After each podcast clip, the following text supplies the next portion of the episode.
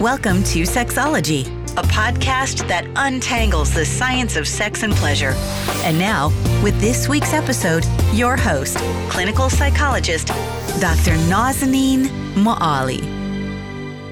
Hello there. You are listening to another episode of Sexology Podcast. I'm your host, Dr. Nazanin Moali. Today, we're going to talk about how to become sexually dominant in the bedroom this is part of our sexual skill series. Per your request, we're doing three months of teaching sexual skills. So if you just found out about our show, make sure you are subscribing, following our episodes because like lots of exciting things coming your way. Today I have an announcement for you. I'm hosting a live workshop to help you to create the most successful date night many of my clients they're telling me that they are feeling bored during their date nights they feel they're doing like the same thing over and over again it feels very boring for them to do the movie and Netflix and the dinner thing that they're doing. So that's why I thought it would be a great idea since the Valentine's Day is around the corner to do a live workshop and to teach you my essential ingredients for a mind blowing date night. I'm going to teach you five of my sexy seduction tips.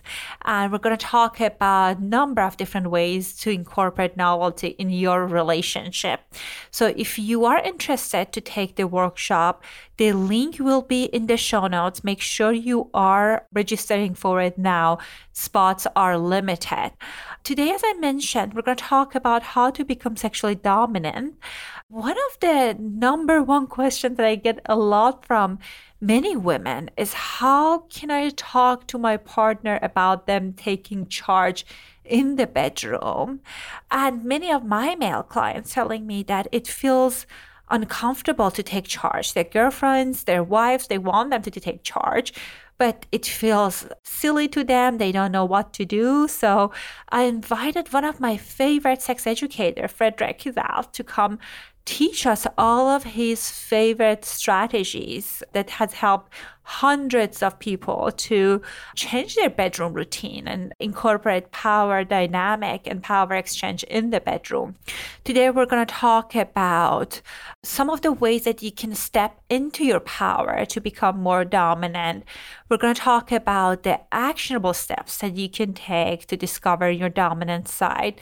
We're going to talk about psychological dominance. We're going to talk about physical aspect of taking charge. We're going to talk about aftercare. So make sure you're listening to this episode till the end. As I mentioned, our guest is Frederick Zal. Frederick's sexual education work has focused upon erotically marginalized communities partnerships and individuals since 2006 by teaching the art within sexual acts in private lessons, semi public, and private events and workshops in Oregon, Washington, California, British Columbia, and via Zoom. They teach mindfulness, ritual, communication, consent, sexual attitude reassessment, tantra, kink, and other embodied erotic pathway with an ever broadening understanding of power differentials, sociopolitical impact over the centuries, and ways to truly dismantle what they feel in their blood and bones to be corrupt and flawed and culturalized system. Frederick is truly amazing. I hired him before to teach couple classes for my course Bedroom Fizzle to Sizzle. He taught us about Tantra and BDSM. So I'm pretty sure that you guys to love this conversation because I always enjoy having Frederick in my programs. Before I go to our conversation today, I wanted to take a moment and thank our sponsor, Cozy Earth. They provide number of different types of sheets and loungewear. They were on Oprah's list of favorite items, and their sheet has been one of my favorite favorite sheets that I ever tried. I'll tell you all about my my experience of using their sheets and loungewear at the end. If you are interested to get their sheets, you can use our promo code Sexology to get 40% off of all their products and appreciate that you're supporting our show with using our code. All right, without further ado, here's my conversation with Frederick Zal. Hello and welcome to another episode of Sexology Podcast. I am so excited and thrilled to have Frederick Zal on our show today. Frederick, welcome to our show. Hello. I'm so thrilled to be here. Thank you for inviting me this is definitely a treat. I was thinking about how to bring it up. I, I, was sharing with you right before I started recording that I have a little bit of flu. I think that that has been impacted my Uh, my uh, cognition as well. I mm-hmm. love to have you uh, here because I know me and you we recorded it's educational series. You were one of the instructors in the, in, in the course that I was curated, and I love the content that you shared with our students. I think mm-hmm. it was it had lots of good information and also actionable. So I thought it, it would be wonderful to have you on the show so you can tell us more about go in depth about some of the things that we that we talked in the course. Well, thank you. I, I had so much fun doing a little teaching for you, and I hope that those will be available soon so people can enjoy them right after listening to this podcast, perhaps. And yeah, you're absolutely amazing. I love your work, and I've been listening to your podcast a bit, and it's spectacular and so many amazing guests. So I am thrilled to have your Thank you. Well, thank you so much. So this is part of our house series, and one of the questions that I get a lot from people is they love to explore kind of power exchange in the bedroom but they feel silly about it. They don't know what to do, uh, how to do it. They at times lack confidence and all sorts of things that show up. Before we go into the kind of like how to and kind of like uh, helping people with mindset and all of those great things that I know you do, I'm kind of curious to hear more about your story. How did you arrive to this kind of like BDSM scene? How did you find this is something that you're interested in? It's it's sort of a funny thing. So I've been kinky essentially since birth, but I when I was growing up, I thought the kinky people were like the mass murderer psychopaths. They were like those horrible people. I didn't realize that I was one of them. And so if you've ever seen the movie Gia, it's it's in Philadelphia, it starts off in Philadelphia, which is where I grew up. And I was part of the punk rock scene there. And so the kink scene and the punk rock scene are all kind of one and the same. And so I just like going out dancing. And the culture that I was part of, it was the kink scene. I just didn't know it. And so when I moved out to the West Coast to Portland, Oregon, I continued going out dancing and clubbing and with, with these people who I've known my whole life. And it wasn't until I was probably about 30, 32 that I actually learned what the kink scene was. And I learned that I had been going to the kink scene since I was 15 years old. As soon as my ne- my cross street neighbor had a driver's license and my neighbor's my neighbor's brother owned a, a big club in town that used to be a, a, lot of the punk rock shows. Oh, nice. Yeah, sorry, don't mean to get you in trouble, but I used to sneak into those shows. and yeah, so it, it, was just kind of natural part of life. And I also grew up in a time of like when nine and a half weeks was out there. There are all these things in the media, and so I didn't grow up with comprehensive sex ed. I mean, basically, it was turn your head to the left and cough. That was the extent of sex ed in in my school experience. And so culturally, uh, it's basically how I learned about sexuality. My my parents are physicians, and they definitely taught me the physiology and the science and the, the psychology of it but the actual emotional the the the primal aspect of being passionate that it was inklings from from media from films from tv things of those sort from books that i've read. That's what made me think what was normal. And i followed what felt natural to me which led to this kinky path but i didn't actually know that i was kinky. I thought i was totally vanilla. I, I didn't know that I was kinky uh, until my 30s. And I definitely had partners over the years that were thrilled to be with me in different ways. Not, not all, of course, but you know. And uh, yeah, so I just I thought it was totally normal. And I actually would recommend that if anyone does think that they're, they're kinky, that you are normal. I firmly believe 80% of the planet is in fact kinky. Depends upon where you put that little dividing line. So if you include things like hickeys and blindfolds, pretty common normal things in US culture. So yeah. Love that. And I have so many questions about what you just shared with us. How did you know it's not a kink scene? I, I, just want to know, like, you were going by that point, like 15 years to those places. How did you miss it? Well, I just, I just, I love dancing. My my mother was a ballerina and a figure skater, and so I grew up dancing, and I've always loved dancing. And yeah, I just, I just like the bass line of the music, and I, I like getting. I have a monkey mind, so I think all the time, and so I like getting out out of my head and getting into my body and dancing and sweating and having fun and doing that sort of flirty, dancy thing you can do with other people on the dance floor and all that sort of stuff. And so I mostly was going to clubs to go dancing, but you know, there was like this spanky, whippy thing that was going on over in the in the corners and sometimes there were little what I now know as play areas that were there. And uh, you know, it's Philadelphia, and so things were like they were like behind chain link fence and very sinister, and it was I'm talking about the 80s. So that was well before the DSM declassified kink as a pathology. And so it was part of the underground scene. I mean, the the gay scene, the kink scene, the punk rock scene, these were all things that and in Philadelphia when I was growing up, they they came together because they were all considered to not be okay by common society. And so I think that's why culturally they came together. And then there's just a lot of people like wearing leather and black. And I don't know. I, I honestly, I thought it was like a goth punk rock scene. I had no idea. until a long time later. I love that. I love that. And I, and I wonder if things are kind of like for so I grew up in a conservative community. I grew up in Iran during religious kind of like government governing and all of that. And to me, what's hidden and taboo is hundred times more sexier. so if they say there's a club like down the uh, down the street that you can go and it's like uh, easy admission, I was like, oh, I don't want to do that.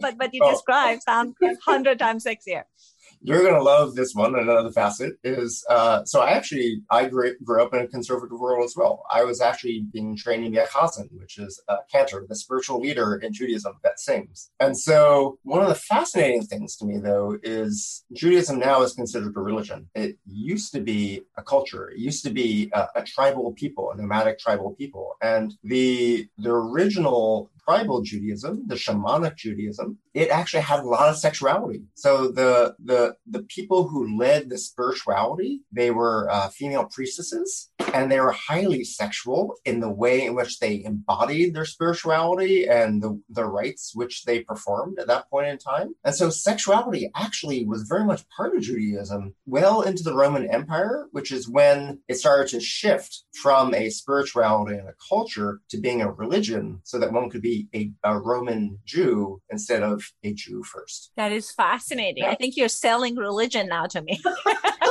I think you have a skill to sell lots of different things. Now I'm thinking about like I want to go to punk rock. I want to join a religion.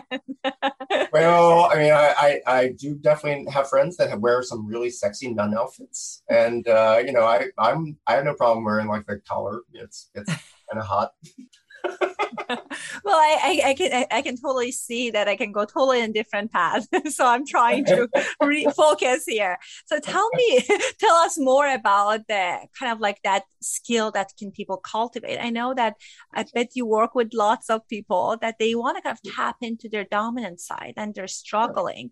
What gets in the way of people to tap to that part of their personality? Sure. Well, I think the first thing is there are things that, as I said, like I was inspired by books and, and television and and and films and things, and those are wonderful. And if that, that inspires you, great. But the end of the day is to really know what it is about for you, like you personally, not what your friends are doing, not what your friends say you should be doing, what not what the internet tells you you should be doing, but what are you genuinely curious about? And what through that curiosity, what are you then passionate about? And so one of the starting things I always like to help people understand is the word dominant is often used in culture, but often they're referring to this idea of top and bottom. So, topping is someone who is bringing physical sensations to a dynamic. They're potentially directing those physical sensations from the top. And then a bottom is the one who is receiving those sensations, such as spanking and flogging and all that kind of stuff. Dominant submissive, it can have a physical component, but dominant submissive is primarily a heart mind connection. Is this idea of feeling a connection to another person where you're choosing to be part of a team and you're asking one person on that team to take the lead. That person is not doing it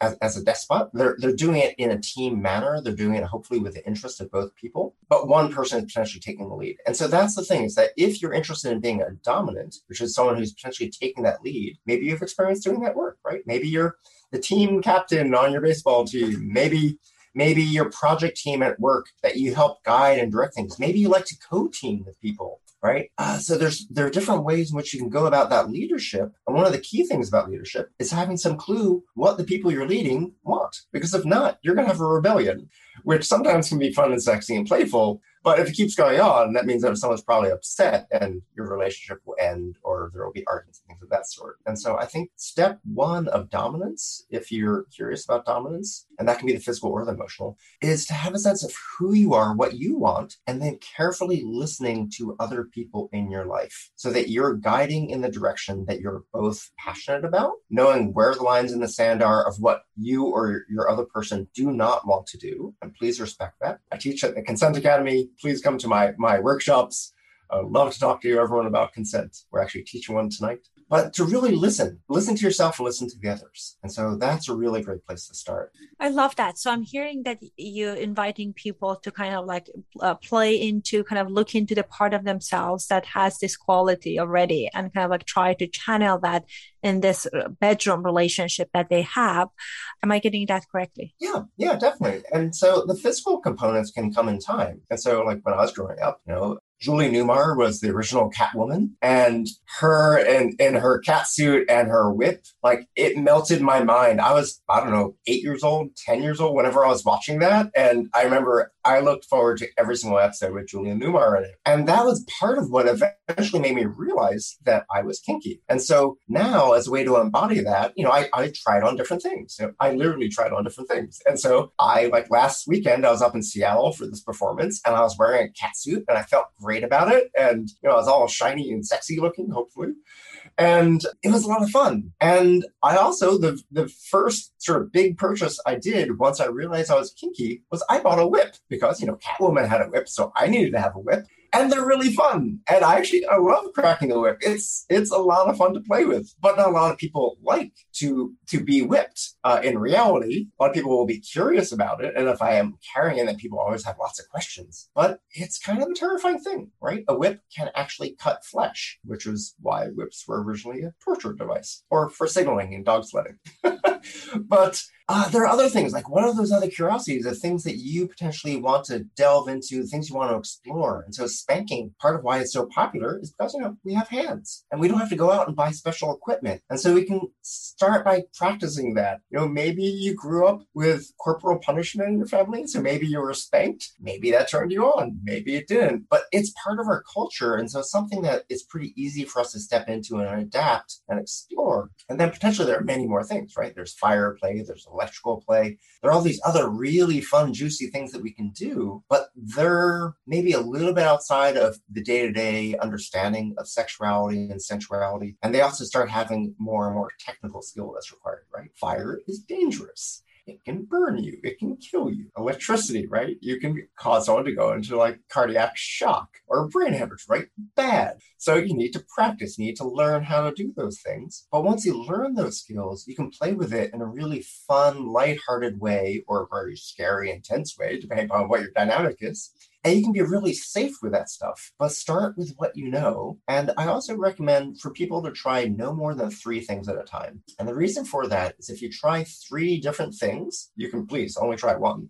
But if you want to try a bunch, don't try more than three so they can see if you like it. Like really savor it. Like if it's a it's a meal that you're eating, savor every bite, savor every movement of that flogger as an extension of your arm savor every little buzzy, zappy sensation of electrical play, see if you really like it, and then take a deep breath. Ground. Get remind yourself of who you are as an individual, what is important to you, what revitalizes you, and then try it some more. And maybe you love all three things. Maybe you only love two. So keep going with the things that you're you enjoy, the things that you're curious to explore more, and then maybe add one more thing. And then that's how your repertoire over time can be to be very complex, right? The I teach a huge range of kink modalities, right? I and I didn't teach them all from the beginning. Over 20 plus years of serious study, like I practiced and learned, and practicing meant I was I was I was whipping pillows. I was standing in my backyard and picking leaves off of trees to like fling my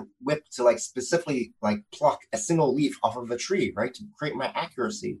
To be able to have a sense of my sensation, to be able to tickle the leaf versus making it fly off the tree. And so over time, I was able to practice these things and then add more things to my repertoire. And so now there's a whole bunch of stuff I can do. But I didn't start off that way, right? I started off with just one or two or three things. I'm, I'm I was laughing and smiling because I was thinking about like how much of it is skill. Like even the basic things are skills. Uh, because of my podcast, I continuously get kind of like gifts and uh, stuff from different companies and stuff. And I got this very nice sets of like flogs and whips and all of that. And I would like open it. I was like, oh, honey, I know how it works. I was talking to my husband. I've seen dozens of performances. I'm an expert. and I like st- started applying. It was like going like everywhere, but but the places I was supposed to go. So I right. agree. It's absolutely skill, and like it's good to start small. And I guess like looking at things is different than have a kind of experience applying them. So definitely it's a acquired skill. But what I find challenging is I have clients that they go to workshops and kind of different places. They learn the kind of physical component of it, but mm-hmm. I feel emotional piece also is super, super valuable because they feel silly. They feel like, like I'm not kind of stepping into that power. And that at times can kill the mood. So tell us more about that. How can we awaken that piece? So I'll try to talk about it. I, I, don't really believe in dualism, but for the sake of simplicity, maybe I'll talk sort of from from the top bottom, from dominant submissive sort of side. Not that you know you can also be a switch. There's lots of range, so you don't have to be just one or just the other. Uh, but for I need simple. yeah, for, for conversation today, we'll like just talk about it's binary. Huh. And so potentially, uh, if you're a, a responsible top or a responsible dominant, I'm going to hope that you actually care emotionally and physically about the person you're doing things with. If you are a criminal sadist, you potentially don't. And that's where the pathology comes from and also where criminality comes from when you do not care about the other, when you're more on the sociopath side. But assuming that you're not a sociopath, assuming that you generally care about another, step one is to know yourself and have a, a level of confidence in what you're doing so that you can focus on that other person, right? The flogger, the whip, it's a toy, but I like to tell people it's actually it's, it's a prosthetic. It's an extension of yourself. And so if you can feel enough comfort in your skill to be able to extend through your arm, through that flogger to the other person, then potentially you're going to create connection, right? It's the same way. Think just about kissing, right? The first time you maybe kissed someone, you were just so nervous. Oh my goodness, like I kissed a pillow or I, you know, kissed an orange and, but it didn't have a tongue and it didn't have lips and it didn't have emotions and ah. So like that very first time you kissed someone, like what was going through your head? How much were you freaking out?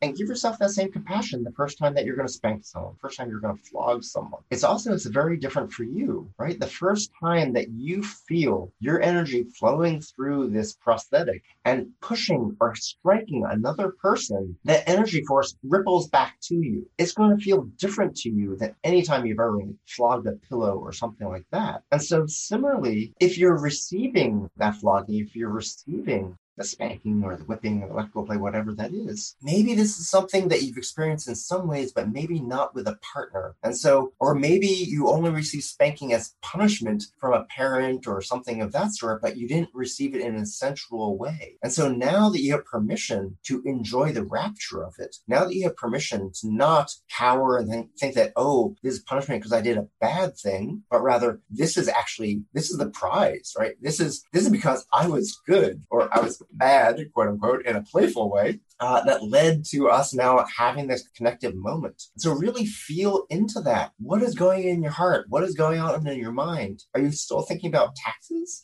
Right? Like, are you present in the room? I'm totally serious. Like, mindfulness is such a huge component of this. And so often, like, I, I see this a lot in rope bondage, uh, rope bondage or shibari, that quite often people are so caught up in, am I doing the knots perfectly?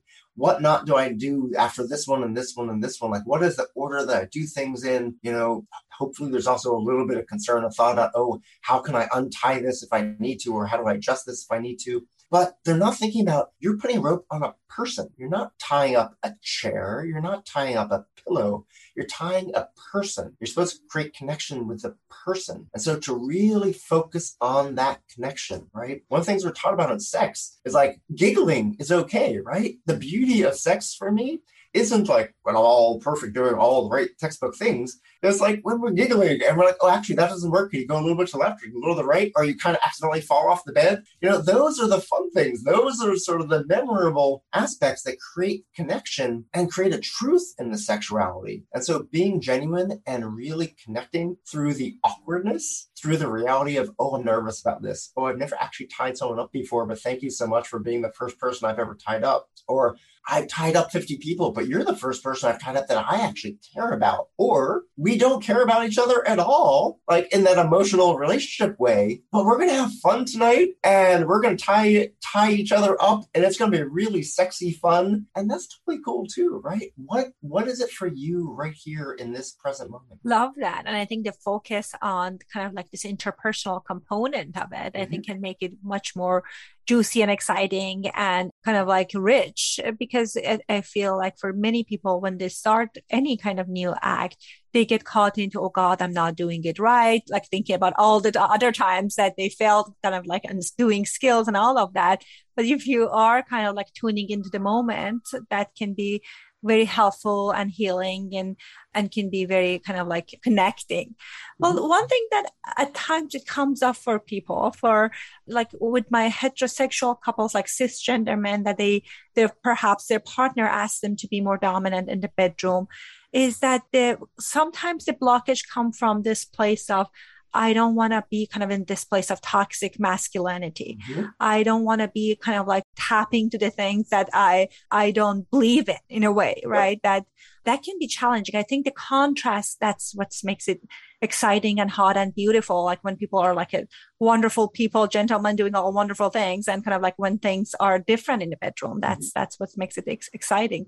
So how can people work through that piece? Sure. Well, I think we're in a, a wonderful but also very challenging time, like especially when we're talking about this idea of bringing forward strong energy, bringing forward that that idea of dominance, right? That I'm thrilled about the need to, Well, not thrilled that we need to have the Me Too movement, but I'm thrilled that we are now mm-hmm. engaging the Me Too movement. I'm thrilled that we're now engaging toxic masculinity or potentially looking at ways to change for the future, which I fully believe we really truly do one of the joys of my mom. My mom was a pioneer in, of feminism. She was part mm. of the hmm. first wave feminists. I was drenched in that as a child, and I think of myself as post-structuralist feminist. But part of that is this dualism thing again, right? This masculine, feminine, like Shiva and Shakti, are not separate. They're not separate dualistic entities. Shiva and Shakti were one and the same. This idea of gendering, this idea of what different people, different roles, that did not exist originally. That came along much later later on in the creation of civilization. And so when we're trying to figure out how to be present in our true self, how to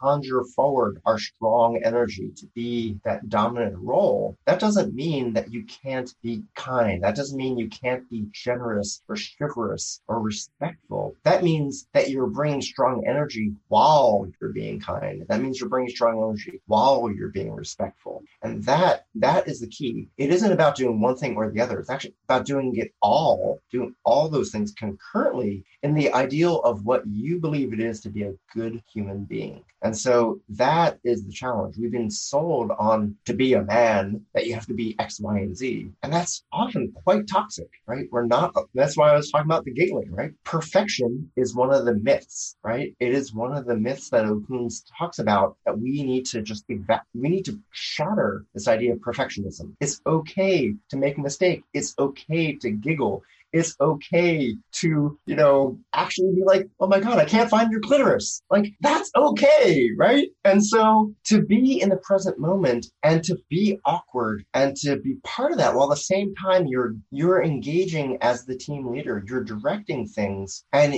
you are receiving that energy as a gift from your your partner because they want you to lead. And so as you start to to feel into that, as you start to take that lead and start feeling more comfort in taking that lead, and trusting yourself, knowing that you're listening to yourself and listening to your partner, you're going to feel like this very vague, blurry, very wide path where you can do anything, go anywhere. It's going to become more and more focused so that you know that you are on the path that makes sense for you. You're going to energetically feel that you are aligning with what your purpose is in life and sexuality. And then that will lead you to that truth, which potentially might be your dominance. In the exploration to potentially find your dominance, you might actually find that you're submissive. It happens on a regular basis, right? Like I love uh, one of my five love languages is acts of service. I love pr- to provide service, but I also love to receive service. And so, like, I will be a dominant, but I will happily like give my my partner a pedicure. I will happily make tea and bring bring my partner and their friends a, a, tray of tea and cookies and things because that's part of me expressing my love to the other person. But to feel the dominance to feel like that hollywood version that comes from permission and that comes from confidence. Do you feel the personal permission from your partner from society from the way that you're engaging in your world the world that you know?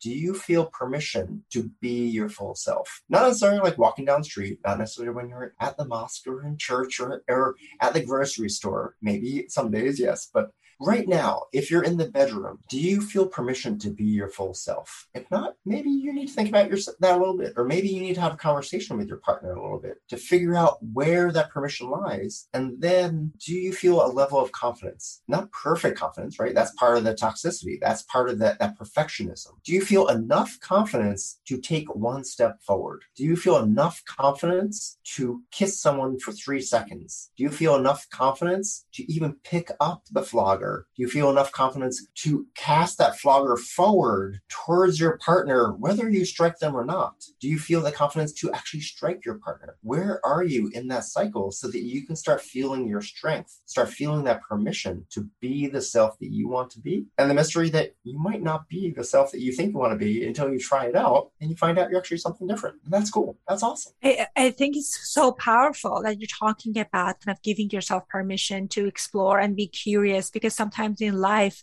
these roles are kind of assigned to us. Like uh, this is what i wanted you to deliver and from even childhood and that's that's like what you need to do it's kind of goes to this place of performance instead of mm-hmm. kind of like tapping into your true self.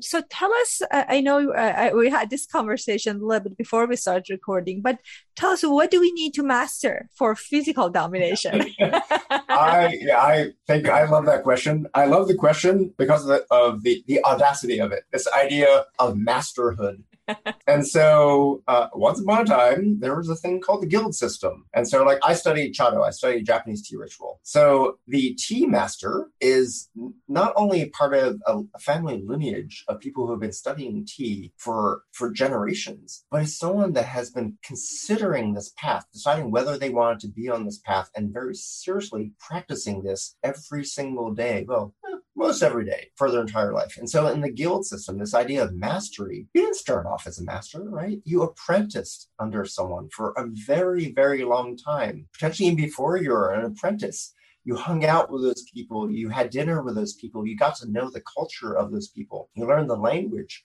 before you even, you know, if you're uh, an apprentice carpenter, before you picked up the hammer, before you cleaned up uh, the nails and the sawdust, right? There are all these steps along the way. And we've lost that, right? We're now in this way, this society of instant gratification. And in certain ways, that's fine. But in other ways, like you're depriving yourself of the joy of the process and the path. And so I, I love it. It's usually pretty easy. You can tell when someone has basically read like one blog posting and now they're like master poopy pants and they think they're the best, most incredible dominant in the world.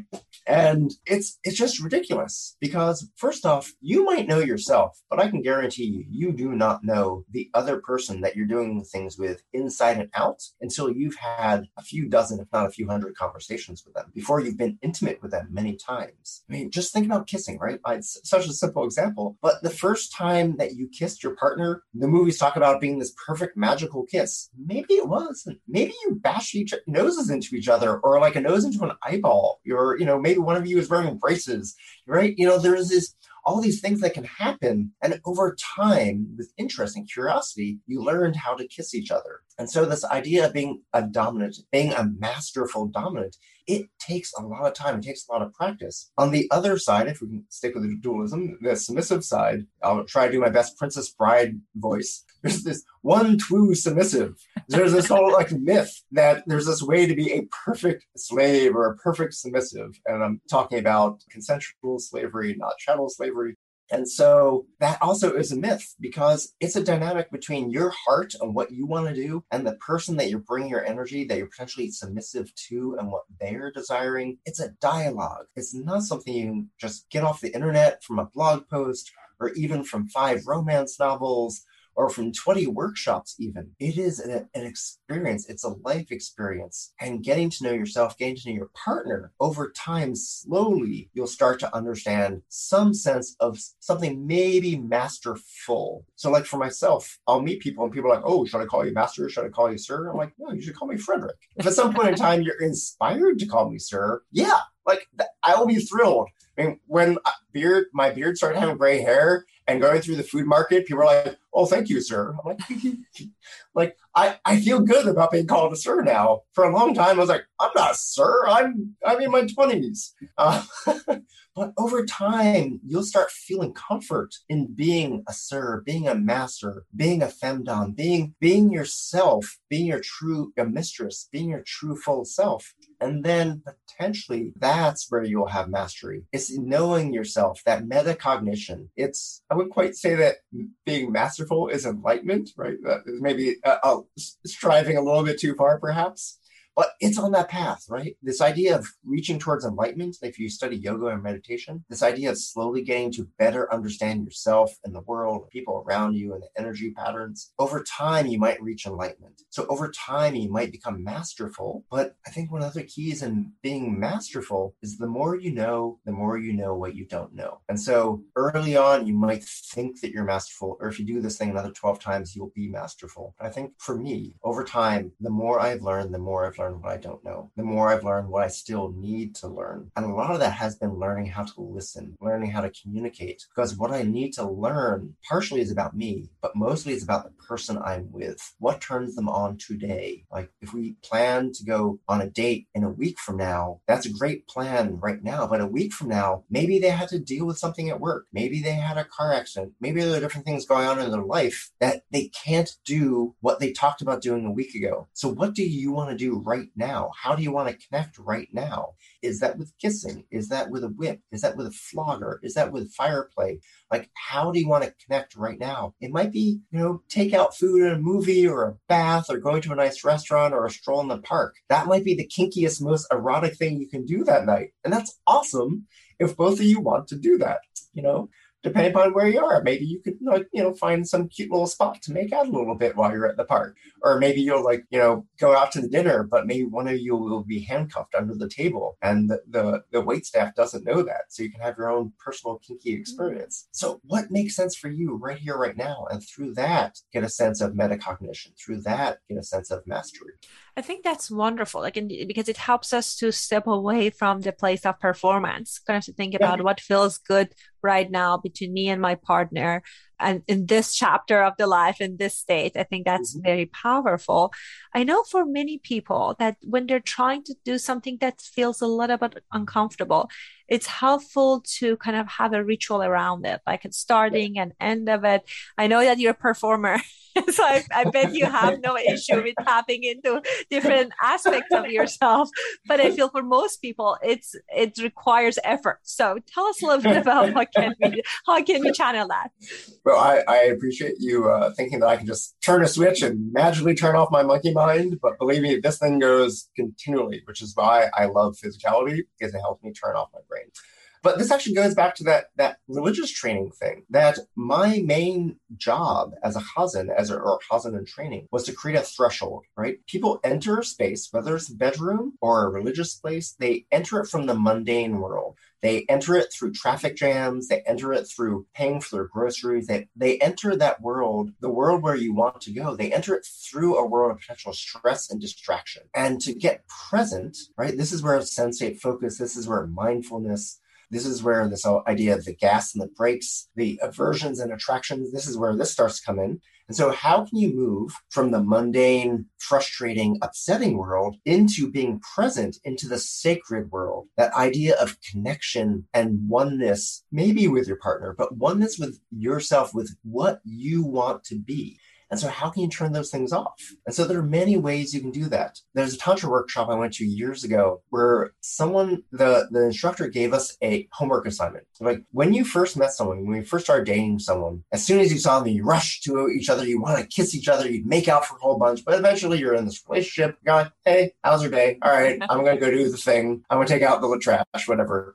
But if you can, try to connect for just three seconds with your partner every single time that you see them again, right? If you have a puppy or, well, maybe not a kitten, but if you have a puppy, like they, they like run down the stairs, and they're like, oh my God, you've been gone forever. You've only been gone for five minutes. But in their mind, you've been gone forever. They're so excited. And so to have that enthusiasm, to welcome someone into a space, to let them know that you care and that you're pausing all the chaos of your life to be present with them just for three seconds, whether that's to hold each other, whether that's to look into each other's eyes, whether that's to kiss, whether just to take someone's coat off or, or shake off their umbrella, whatever it is, three seconds. And then in the bedroom, what are things you can do? Like some people like candlelight. If that helps you get in the mood, awesome. Use candlelight. If you like music, use the music. Use whatever it can it takes to help you move into the space you want to be in. Move through the threshold from the mundane into the sacred space. And so there are also there are physical ways you can do that, right? There's this huge art of burlesque, right? So maybe you are disrobing, maybe you're taking off your clothing in some sexy manner in the way of burlesque, or maybe your partner is taking off your clothing in a sexy burlesque manner, right? Burlesque can be partnered. It doesn't have to be mm. solo.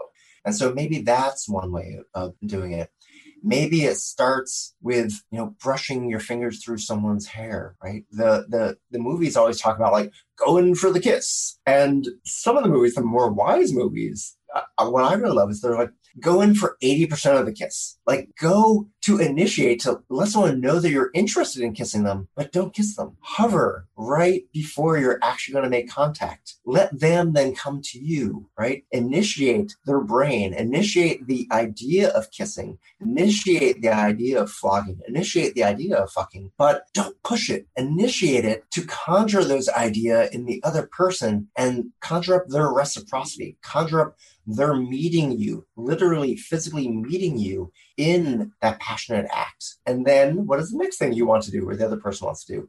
and then initiating that, but waiting, hovering, allowing the other person to move into that space with you. And so there are many ways you can do this. Like there's a ritual which I like to do on a monthly basis when I'm in a longer term meaningful partnership where I actually like to create a, a ring of fire out of candles. Mm. And us being naked inside that ring of fire to be able to have heartfelt connection, to be able to emotionally share what is going on in our relationship. And then we're in that space until the candles burn down, both because it's kind of neat to wait for that to happen and because of the safety aspect that if you start tumbling around all sexy, sexy with a whole bunch of candles around, you can let, let your hair on fire.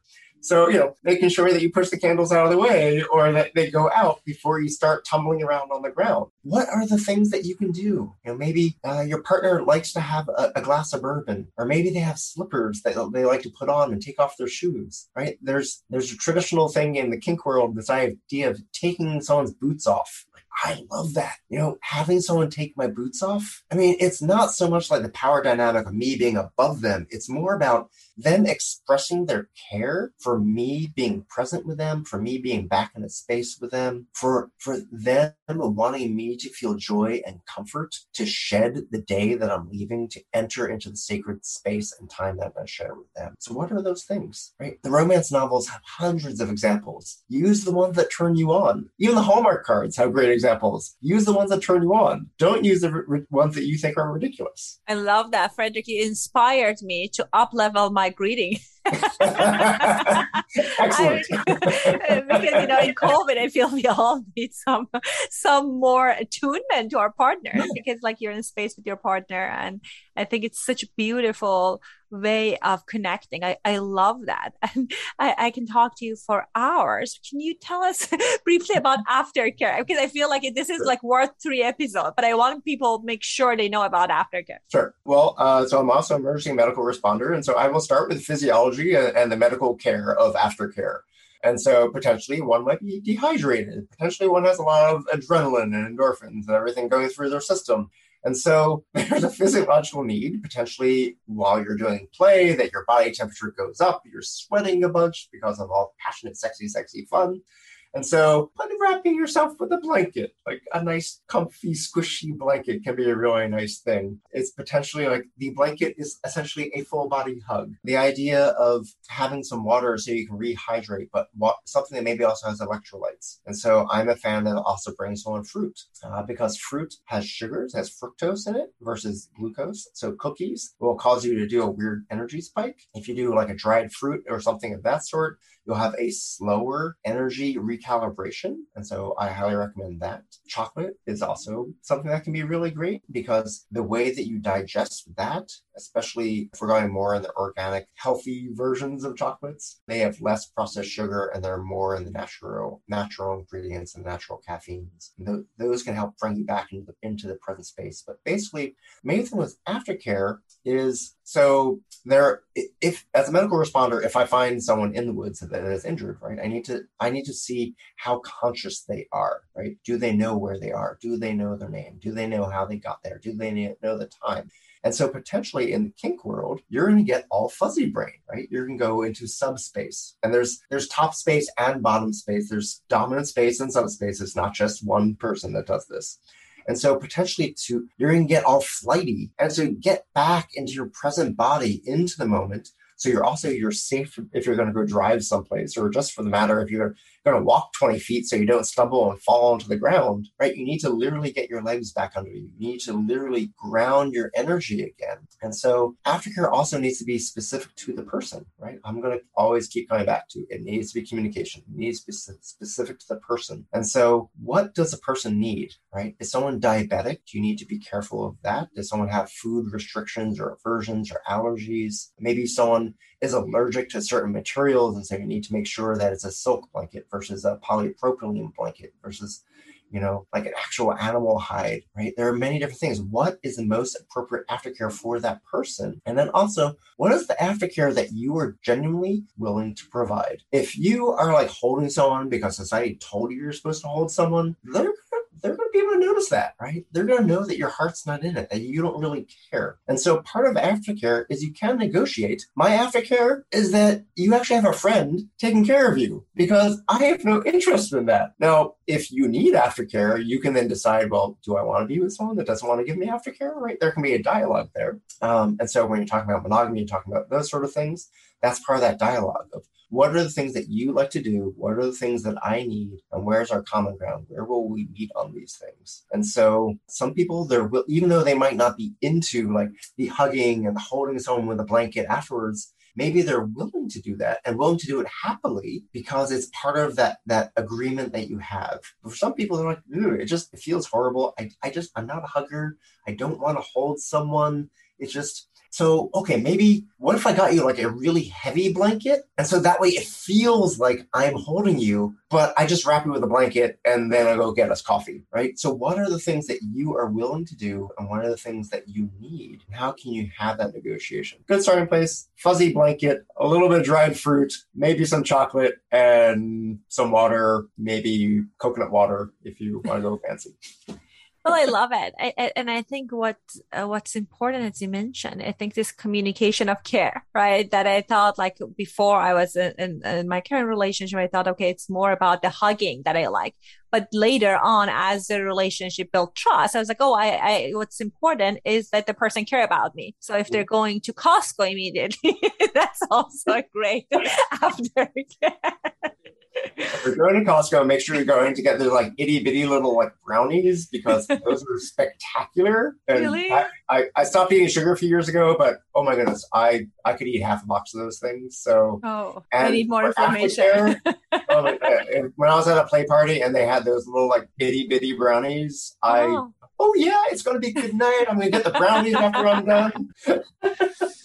awesome awesome. So I, I thank you for being so generous with your time and i feel like we only covered like overview of things and i know you have so many wonderful workshops and training and all of that. Can you tell us more about what what your program entails, where can people get a hold of you? Sure. And so tantrickink.com, all squished together with one word. So T A N T R I C K I N K.com. And I don't know if there's going to be a chat thread in this, but I will toss that into the chat. Perfect. Um, and so I teach Tantra, I teach kink. I basically, I teach a huge range of things. Lots of people like dualism. And so the Tantra and the kink is basically uh, approaching that dualism for others. Uh, but I teach holistic sexuality. And so you do not need to be tantric or kinky to receive guidance from me. I basically help people understand what is what do they desire in their mind and with their body. How can they communicate that to a partner? How can they ask for things from a partner? How can they learn the skills that they need? Right? We talked about fire play. We talked about electrical play. We talked about flogging and spanking and whips and all those things. There's a technical skill that comes along with those things. And so sometimes I'm teaching people communication, and sometimes I'm teaching people those technical skills. Um, kind of like going to a weird, weird yoga studio that you know you need to like learn how to do do downward dog by watching other people do downward dog, by going to a play party, but not the people necessarily do downward dog at play parties, but maybe if there are yoginis there. but like what, what are the skills that you need to learn and then potentially myself or there's some other wonderful sexuality educators and pro doms that are out there that teach these things. Uh, of course, you know, come to me and I will happily do all the things. Um, but then I also I teach at the Consent Academy. It's an organization in the Pacific Northwest where we teach all about consent and the idea that we are confronting the toxicity. We're, we're confronting the way our society has been for quite some time to be able to help people be present, to help people to communicate, to express their needs and desires, and then not ask for reciprocity, not ask for permission, but to put something forward so that someone else potentially can respond however they want to. That doesn't mean they're going to say yes. We're not trying to get people to say yes, but to put something forward honestly and genuinely, and maybe someone will respond in, in a way that, that meets what you need or doesn't. That's the beauty of it, is to learn that communication. And so if you have interest, I'm in the Pacific Northwest. I also have a passport and I love to travel. so yeah, I will. I work with people over Zoom. Before COVID, I worked with people in person on a regular basis. I'm starting to go back into working with people in, in person again with COVID precautions in place. And let me know what you're curious about. There's a whole bunch of things on my website, tantrickink.com, uh, a whole bunch of examples of workshops I teach. I also, if you're going to be at the Quad S conference, I am the chair of the BDSM committee, and I will be leading the discussion at our national conference in Puerto Rico this year and presenting on two topics at the Society, the Society for Sexual Research. And so, yeah, please do reach out. I love questions. And if at a certain point I feel you're asking me too many questions and I need to talk to you about my hourly rate, don't worry, I will let you know. I tend to be generous with my time. So ask me a few questions. And then if we need to go hourly, then we will talk about that at that point in time. You know, for our listeners, I want them to know that Frederick is just so well respected in the field. I was looking for someone to teach the course, and he was recommended by five, six different colleagues saying that, oh, Frederick is your person. So if you guys are interested, curious about kind of like adding things to your bedroom, exploring different part of yourself, I think Frederick is a right fit. so I, will make sure the website link is in the show notes. So if you guys didn't get a chance to write it, you'll find it there. Thank you so much, Frederick, for coming on the show. Thanks for your generosity, and hopefully we'll you uh, we will have you back in the future. My pleasure. It is wonderful to talk to you every single time, and I love love assisting you and the amazing people that are learning from you through these podcasts and, and workshops. So thank you so much. Have a lovely day. I hope you enjoyed our conversation. You know, one of this, I feel the secrets that many women carry with them is their desire for their partner to take charge. Of course, that every person is different, but I hear it over and over from even strangers that they're telling me that I like something that I don't know how to bring it up with my partner. And it's their often their desire for their partner to take charge. These are empowered, smart, women, but that's something that they crave in the bedroom. So I hope that if you're one of those women, you're sharing this podcast with your lover, with your partner as a way to help them to learn the skills that they might need in order to help you feel more fulfilled in the bedroom. At the end, I once again wanted to thank our sponsor, Cozy Earth. They provide bamboo sheets that are 100% hypoallergenic. I love them. They're very durable. They sent me white sheets, I think a few months ago for, for as part of our sponsorship experience for this podcast. And I love them. I wash them so many times. And those are one of the main sheets now that I use. What I love about it is they're just help you sleep cool throughout the night many of the even the more expensive sheets that I have, they heat up. I guess my husband's body heat up the whole bed and I wake up 3 a.m. sweaty but these sheets keep the bed cool and I love it. And they're very comfortable. I experience them to being lightweight and they are, I, I, think that's wonderful that they are free of any harmful chemicals. My body is sensitive and I haven't had any negative reaction to these sheets. I highly, highly recommend them. Make sure that if you are wanting to test their product, to use our code Sexology to get 40% off. At the end, I also want to remind you to don't forget about the workshop. This is a limited time workshop I'm doing to help you to create your perfect sexy date night. The link to sign up for that will be in the show notes. I'll talk to you guys next week. Thanks for listening to Sexology podcast. For more great content, visit www.sexologypodcast.com. Please be advised that information presented on this podcast is not a substitute for seeking help from a licensed mental health provider.